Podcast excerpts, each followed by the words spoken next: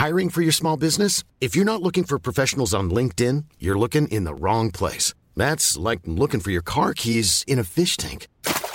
LinkedIn helps you hire professionals you can't find anywhere else, even those who aren't actively searching for a new job but might be open to the perfect role. In a given month, over 70% of LinkedIn users don't even visit other leading job sites. So start looking in the right place. With LinkedIn, you can hire professionals like a professional. Post your free job on linkedin.com slash people today.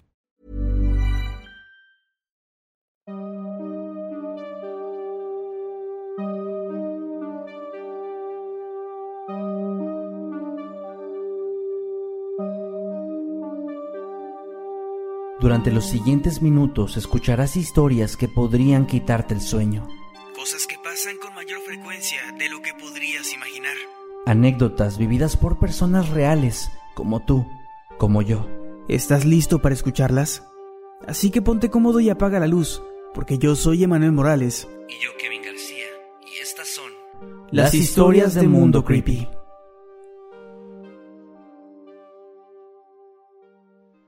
Hace ya muchos años trabajé en un puerto marítimo en el norte del país.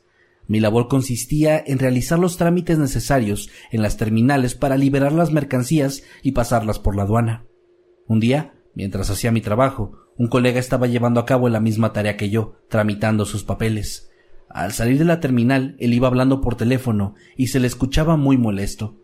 Al parecer los papeles estaban incompletos y al no tener toda la documentación en regla, el trabajo simplemente se atrasaba. Por ir discutiendo con su compañero por celular, se atravesó en la carretera sin percatarse de que un tráiler de doble remolque estaba saliendo de la terminal. Para cuando se dio cuenta ya era muy tarde. El tráiler con las llantas traseras del remolque lo aplastó, quitándole la vida casi de inmediato. Anteriormente ya había fallecido gente en el puerto, pero esa fue la primera vez en la que yo fui testigo de cómo un colega fallecía de manera trágica. Es la primera vez que tengo el valor de expresarme. Así es, he visto a alguien morir. Fue en una ocasión cuando tenía nueve años. Por aquel entonces, cada cierto tiempo, unas dos veces al mes, mis hermanos y yo, junto a mi tío, que en ese entonces vivía con nosotros, salíamos a visitar a mi abuelo, mientras que mis padres se quedaban a trabajar y cuidar la casa. Mi abuelo, aunque se le conocía por ser alguien muy serio, era también muy amable con nosotros, y nos compartía de los frutos que le brindaba su parcela, misma que estuvo a punto de perder por culpa de unos invasores. O eso fue lo que escuché en una plática que tuvieron mi papá y mi tío cuando estaban en la cocina de la casa a medianoche. Fue solo de casualidad, pues me levanté para tomar un poco de agua. En ese momento siguieron platicando. No sé por qué. Seguro porque pensaban que yo no entendía de esos temas.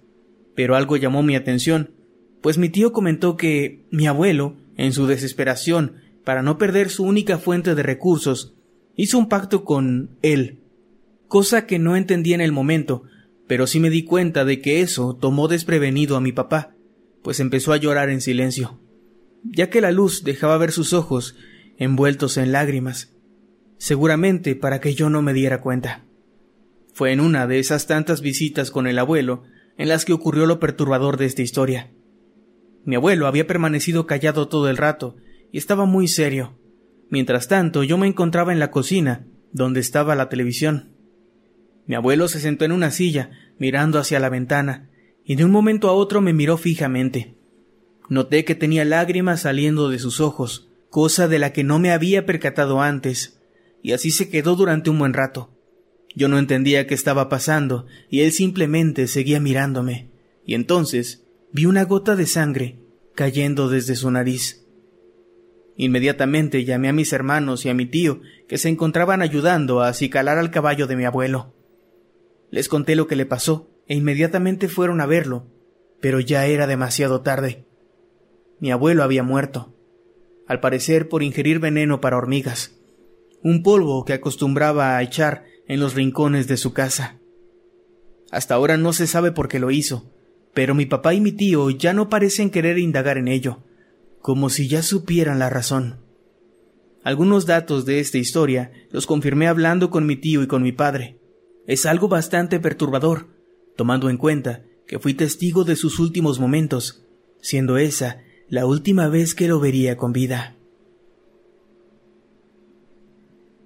Mi historia ocurrió cuando yo tenía entre 14 y 15 años.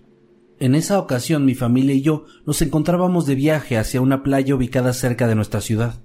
En el último día de viaje, ya cuando estaba anocheciendo, estábamos en la playa escuchando música junto a una fogata, bailando y pasándola bien.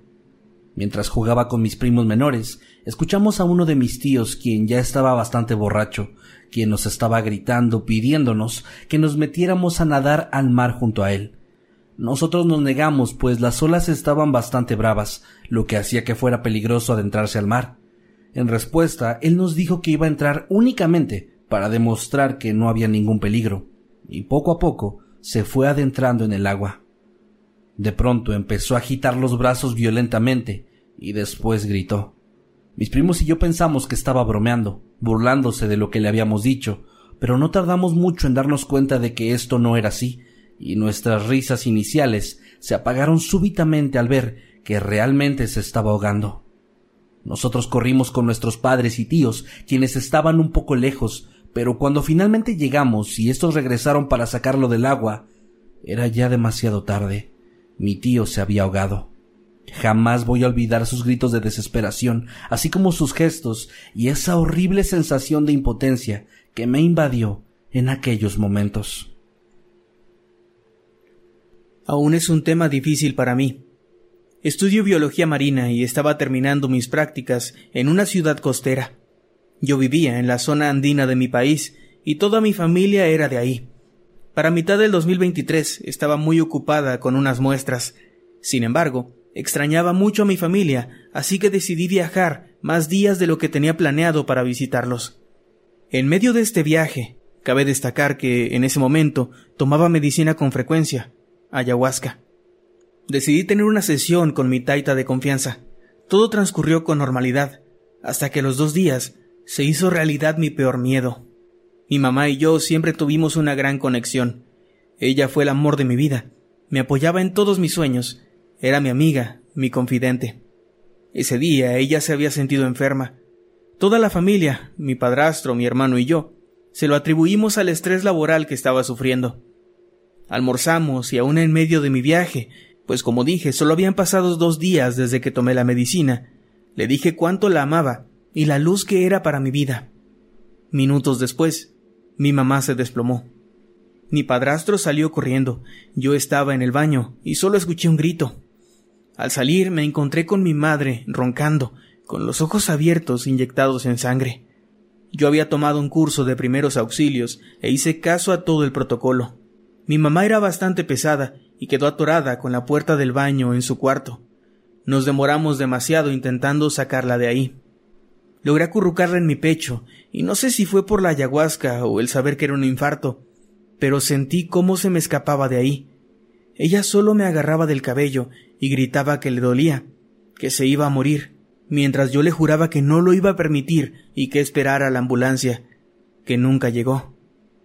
Los vecinos trajeron un tanque de oxígeno y una camilla. Nosotros vivimos en un quinto piso sin ascensor. Era un movimiento demasiado complicado bajarla en camilla. Yo la tenía acurrucada en mi pecho y le decía cuánto la amaba. El sol nos pegaba directo en la ventana y sentía el calor en mis manos. Creo que nunca había sentido tanto amor. Hasta que empezó a ahogarse, y entonces inicié con las reanimaciones. Empezamos a bajar con ella en la camilla. Yo llevaba el tiempo, habían pasado quince minutos. Aún se podía hacer algo. Había tomado una aspirina, y yo había hecho todo bien. Entre pisos me tocó reanimarla. Uno, dos, tres, hacía relevos con mi padrastro, mientras uno le daba respiración boca a boca. Al llegar al primer piso mi madre estaba azul. La montamos al carro y salimos a toda velocidad.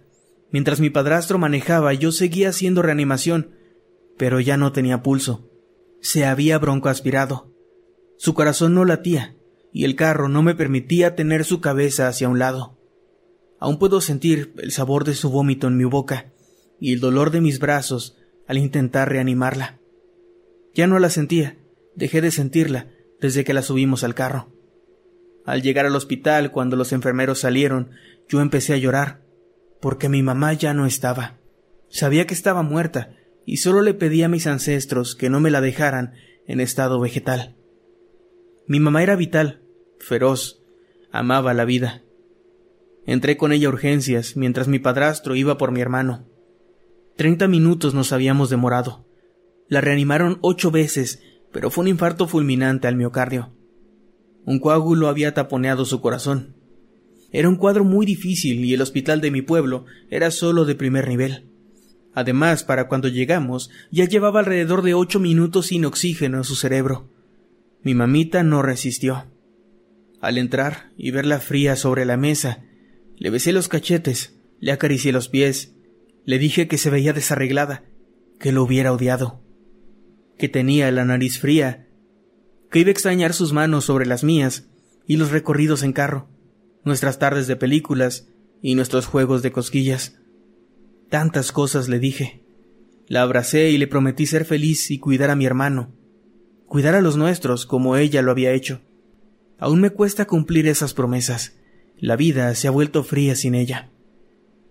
Gracias, Mundo Creepy, por distraerme un rato de su ausencia con sus relatos. Esto pasó cuando yo tenía once años. En esa ocasión mi abuela me mandó a la tienda que estaba bajando la colina, a unos pasos de su casa. Ese era un día lluvioso y ventoso. De hecho, el viento era tan fuerte que mi sombrilla se descompuso. Cuando di la vuelta para ir a la tienda, un fuerte golpe de aire me empujó, así como a otras personas que estaban cerca.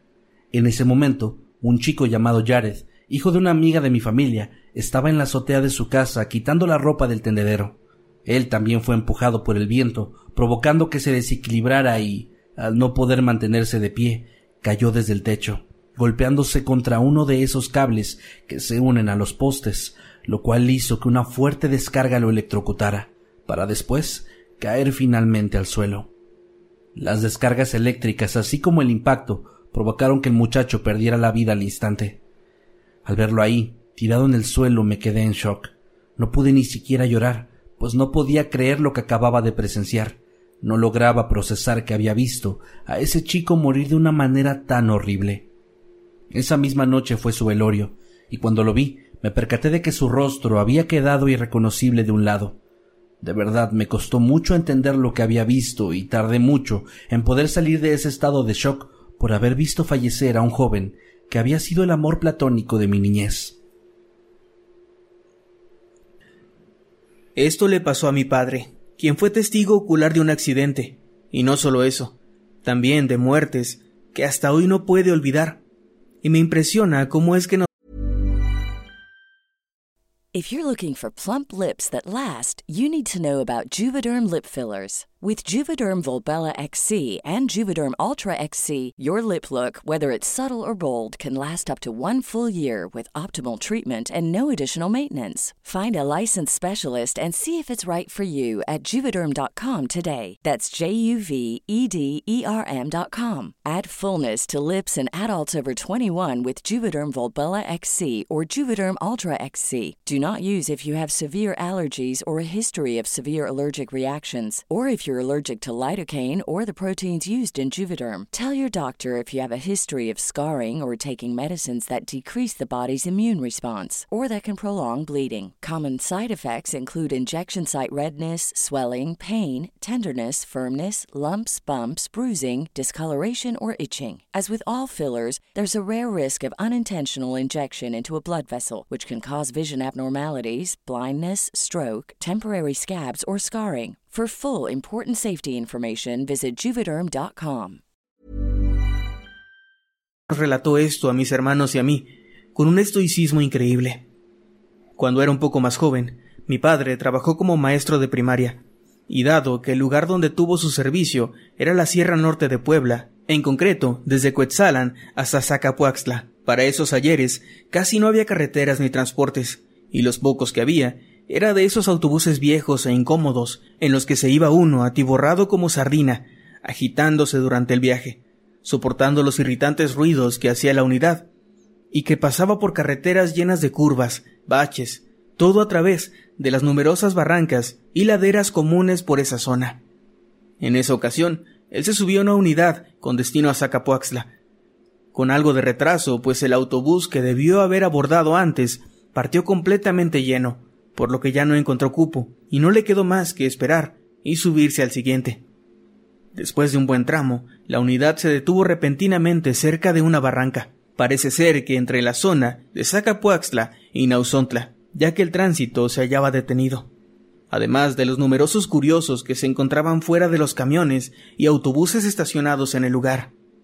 A mi padre también le ganó la curiosidad por saber lo que estaba pasando, y tras acercarse al borde, vio como esa misma unidad, a la que no se había podido subir, se hallaba volcada en el fondo de una barranca, junto con un camión de redilas que traía campesinos en dirección a Cuetzalán para trabajar en los cafetales. Había numerosos cadáveres, muchos de ellos horriblemente ensangrentados, aplastados y algunos heridos agonizantes que gritaban por ayuda. Lo que más impactó a mi padre fueron tres muertes que ocurrieron ante la mirada de él y de numerosos testigos que se hallaban completamente impotentes para brindar algún auxilio a los desafortunados del accidente. La primera muerte fue la de un hombre que quedó aplastado debajo del camión de redilas, quedando solamente su cabeza, brazos y parte de su torso al descubierto, teniendo su abdomen y sus piernas completamente prensadas. El hombre suplicaba que lo sacaran mientras gritaba de dolor, pero nada se podía hacer dada la profundidad del precipicio, así que acabó muriendo ante la vista de todos. La segunda muerte, y la que más se grabó en la memoria de mi padre, fue la de un señor de entre cuarenta y cincuenta años, al que le quedó arrancado el brazo derecho con tal violencia que se llevó de pilón parte de su piel y costillas, dejando a la vista uno de sus pulmones. Nos cuenta mi papá que cerca de ese hombre estaba su hijo, sangrando de la cabeza y llorando a gritos abrazando a su padre, quien no tardó en morir en sus brazos. Y la tercera muerte fue la de una mujer, que pasó a ser aplastada por el autobús en su rodada cuesta abajo, dejándole expuestos los intestinos. A mi papá le costó muchísimo sobreponerse en ese tiempo a esas horribles escenas y no logró dormir durante semanas. Hoy nos lo cuenta con calma, pero mi madre nos dice que, cuando se lo contó a ella por primera vez, se le veía pálido y con ganas de llorar. Realmente admiro a mi padre. Yo no creo poder aguantar ver algo así, y dudo que muchos de la audiencia lo pudieran observar sin llegar a traumarse o desmayarse de la impresión. Cosas así no son fáciles de ver, sin quedar marcado uno de por vida, por tan espantosas escenas. El año pasado vi morir a dos personas. Primero fue un desconocido y después un ser querido, mi madre. A mediados de marzo de 2023, mi mamá se puso muy grave y tuvimos que llevarla de emergencia a una clínica del IMSS, turnándonos mi padre y yo para cuidarla. En el tercer día que estuvo internada mientras la cuidaba, tuve que ir a los sanitarios que estaban fuera del cuarto, ya que por reglas del hospital los familiares o cuidadores no pueden usar el baño de la habitación del paciente. Cuando entré al sanitario a hacer lo mío, vi a una señora con un hombre en silla de ruedas, que era su esposo y al parecer ella le iba a dar una ducha. Al terminar de lavarme las manos, escuché un fuerte golpe en el suelo. El señor se había caído. La mujer desesperada gritaba por ayuda entre lágrimas, por lo que me acerqué para auxiliarla. Intenté levantar al hombre con mucho esfuerzo y justo cuando logré hacerlo, entraron los enfermeros para llevárselo. No pasaron más de diez minutos cuando volví a escuchar a la señora, ahogada en llanto junto a otras personas, quienes asumo eran sus parientes. Era obvio que el señor había muerto. Después de un rato tuve una sensación de frío que duró varios minutos, aunque ese día en particular era soleado y teníamos más de 25 grados. Dos semanas y media después, el estado de mi madre empeoró, y un día antes de su fallecimiento, antes de irme para que mi padre la cuidara durante la noche, al despedirme, algo en mí me decía que ella moriría en el transcurso de la madrugada o del día siguiente, ya que tenía la misma sensación de frío que sentí con el hombre del sanitario, que podría decirse que murió en mis manos. Además, algo en los ojos de mi mamá era igual a lo que había visto en ese hombre. Y en efecto, al día siguiente mi padre me llamó a las siete de la mañana aproximadamente para decirme que mi mamá había fallecido y que tenía que llevar la documentación para el acta de defunción y los preparativos funerarios. Lo curioso es que en enero llegué a tener varios sueños con el fallecimiento de mi madre, en ese estado, y de cierta manera eso me ayudó a pensar en frío y a llevar mejor la situación. Ojalá esa especie de premonición me hubiera ayudado para evitar la muerte de mi mamá, pero con un cáncer tan agresivo como el de sangre, la verdad es que no hay nada que se pueda hacer. Cuando tenía ocho años iba a una iglesia, la cual daba clases los días domingo, y solo iban los niños. Yo estaba en el área del patio, la cual tenía rejas y estaba de frente a la carretera. Recuerdo que estaba leyendo la Biblia y también dibujaba. Éramos solo yo y tres niños más. No había adultos en ese momento con nosotros. Por la calle pasaron dos chicas, una como de doce años y otra como de catorce. Iban muy contentas. Parecía que iban a comprar algo. Reían y se veían felices. Las vi pasar y luego de unos diez minutos las vi volver. Tenían algo en las manos. No recuerdo qué, pero era comida. Iban a cruzar la carretera. Yo las vi un rato y seguía haciendo lo que hacía, hasta que oí un choque y después un frenón de golpe. Me asusté, porque se escuchó demasiado fuerte. Vi espantada como una de ellas estaba justo debajo del carro. Su cabeza había quedado completamente destrozada bajo una de las llantas. La otra chica quedó del lado del asfalto. Parece que a ella solamente la empujó. No sé cómo ni por qué ocurrió, pero fue espantoso ver tanta sangre y ver cómo aquella chica, que hace poco reía, ahora tenía su cabeza completamente destrozada. Fue tanto el impacto de lo que vi, que quedé en shock. Los otros niños entraron gritando y yo solo me quedé ahí sin poder hacer nada. Aún veía a las chicas, y fue horrible recordar cómo tan solo unos minutos antes ellas iban muy felices a hacer sus compras. Fue algo que me traumó hasta la fecha. El conductor del carro, después de darse cuenta de lo que había hecho, huyó. La policía y los bomberos llegaron después. Cuando tenía quince años, volví a ver a la muchacha que sobrevivió. Tenía marcas en la cara, y además, no se veía muy bien de sus facultades mentales. Esta historia es de mi madre, así que contaré la historia en su nombre. Ambas vemos siempre sus videos, somos fan de ustedes al 100% y los queremos mucho. Sigan compartiendo su excelente contenido, muchachos. Cuando mi madre era una niña de aproximadamente ocho años, su abuela estaba enferma. En aquel tiempo había rumores de que una mujer, por celos de la relación entre su abuela y su esposo, es decir, el abuelo de mi madre, le había hecho una brujería, lo cual la hizo caer muy enferma. Por ende, la abuela de mi madre pasó sus últimos días postrada en una cama. La noche del fallecimiento, mi madre estaba en su casa junto a otros familiares, ya que la abuela estaba muy grave y se turnaban para cuidarla. En algún momento todos entraron en un sueño profundo, incluso la persona a la que le tocaba cuidar a la abuela. Todos, salvo mi mamá, a quien por alguna razón el sueño nunca le llegó. A las dos de la madrugada a mi madre le dieron ganas de ir al baño y, al pasar por la habitación de su abuela, notó que parecía estar enredada entre las sábanas de la cama, moviéndose de una forma que a ella simplemente le parecía rara. Preocupada se acercó para intentar desenredarla, pero entonces notó que la mandíbula de su abuela se movía como cuando una persona tiene muchísimo frío, mientras sus ojos se movían hacia atrás, poniéndolos en blanco. Mi mamá, en su inocencia de niña, no entendía que su abuela se estaba muriendo.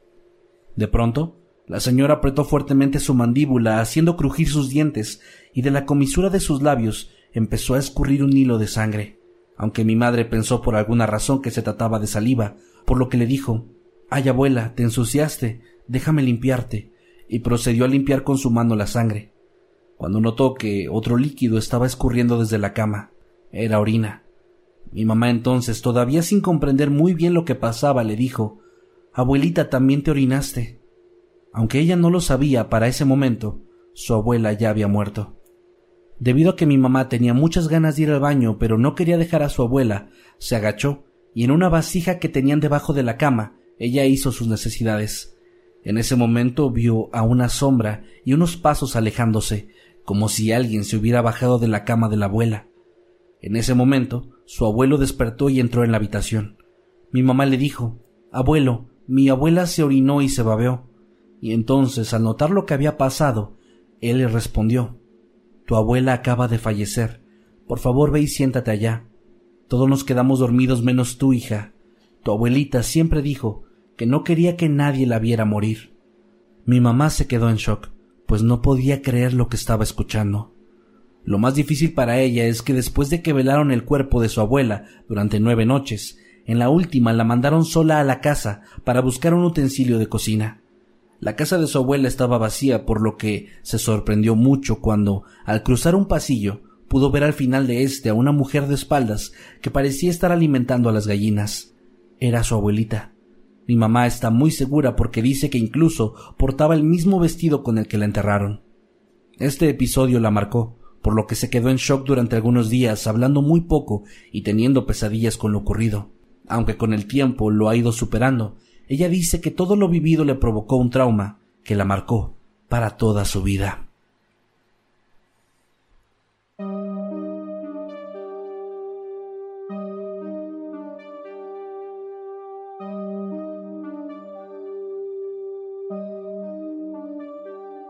Hemos llegado al final de este episodio. Recuerda que puedes escucharnos cada lunes, miércoles y viernes a las 2 de la tarde en tu plataforma de streaming favorita Y que nos puedes seguir a través de todas nuestras redes sociales como arroba emanuel-night. y arroba Kevin Masketman. También puedes adquirir nuestro libro antológico de terror, Estoy muerto y sigo gritando. en cualquier parte del mundo. Todos los enlaces en la descripción de este episodio. Gracias por acompañarnos en otro episodio de Historias de Mundo Creepy. Buenas noches. Y dulces sueños.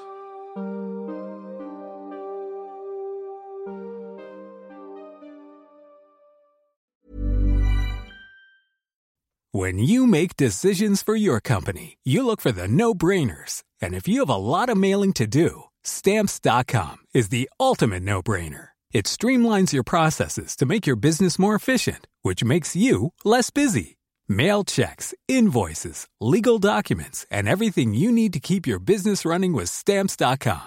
Seamlessly connect with every major marketplace and shopping cart. Schedule package pickups and see your cheapest and fastest shipping options from different carriers with rates up to 89% off USPS and UPS rates. And with the stamps.com mobile app, you can take care of mailing and shipping wherever you are. Make the same no-brainer decision as over 1 million other businesses with stamps.com. Sign up with code program for a 4-week trial plus free postage and a free digital scale. No long-term commitments or contracts. That's stamps.com. Code program.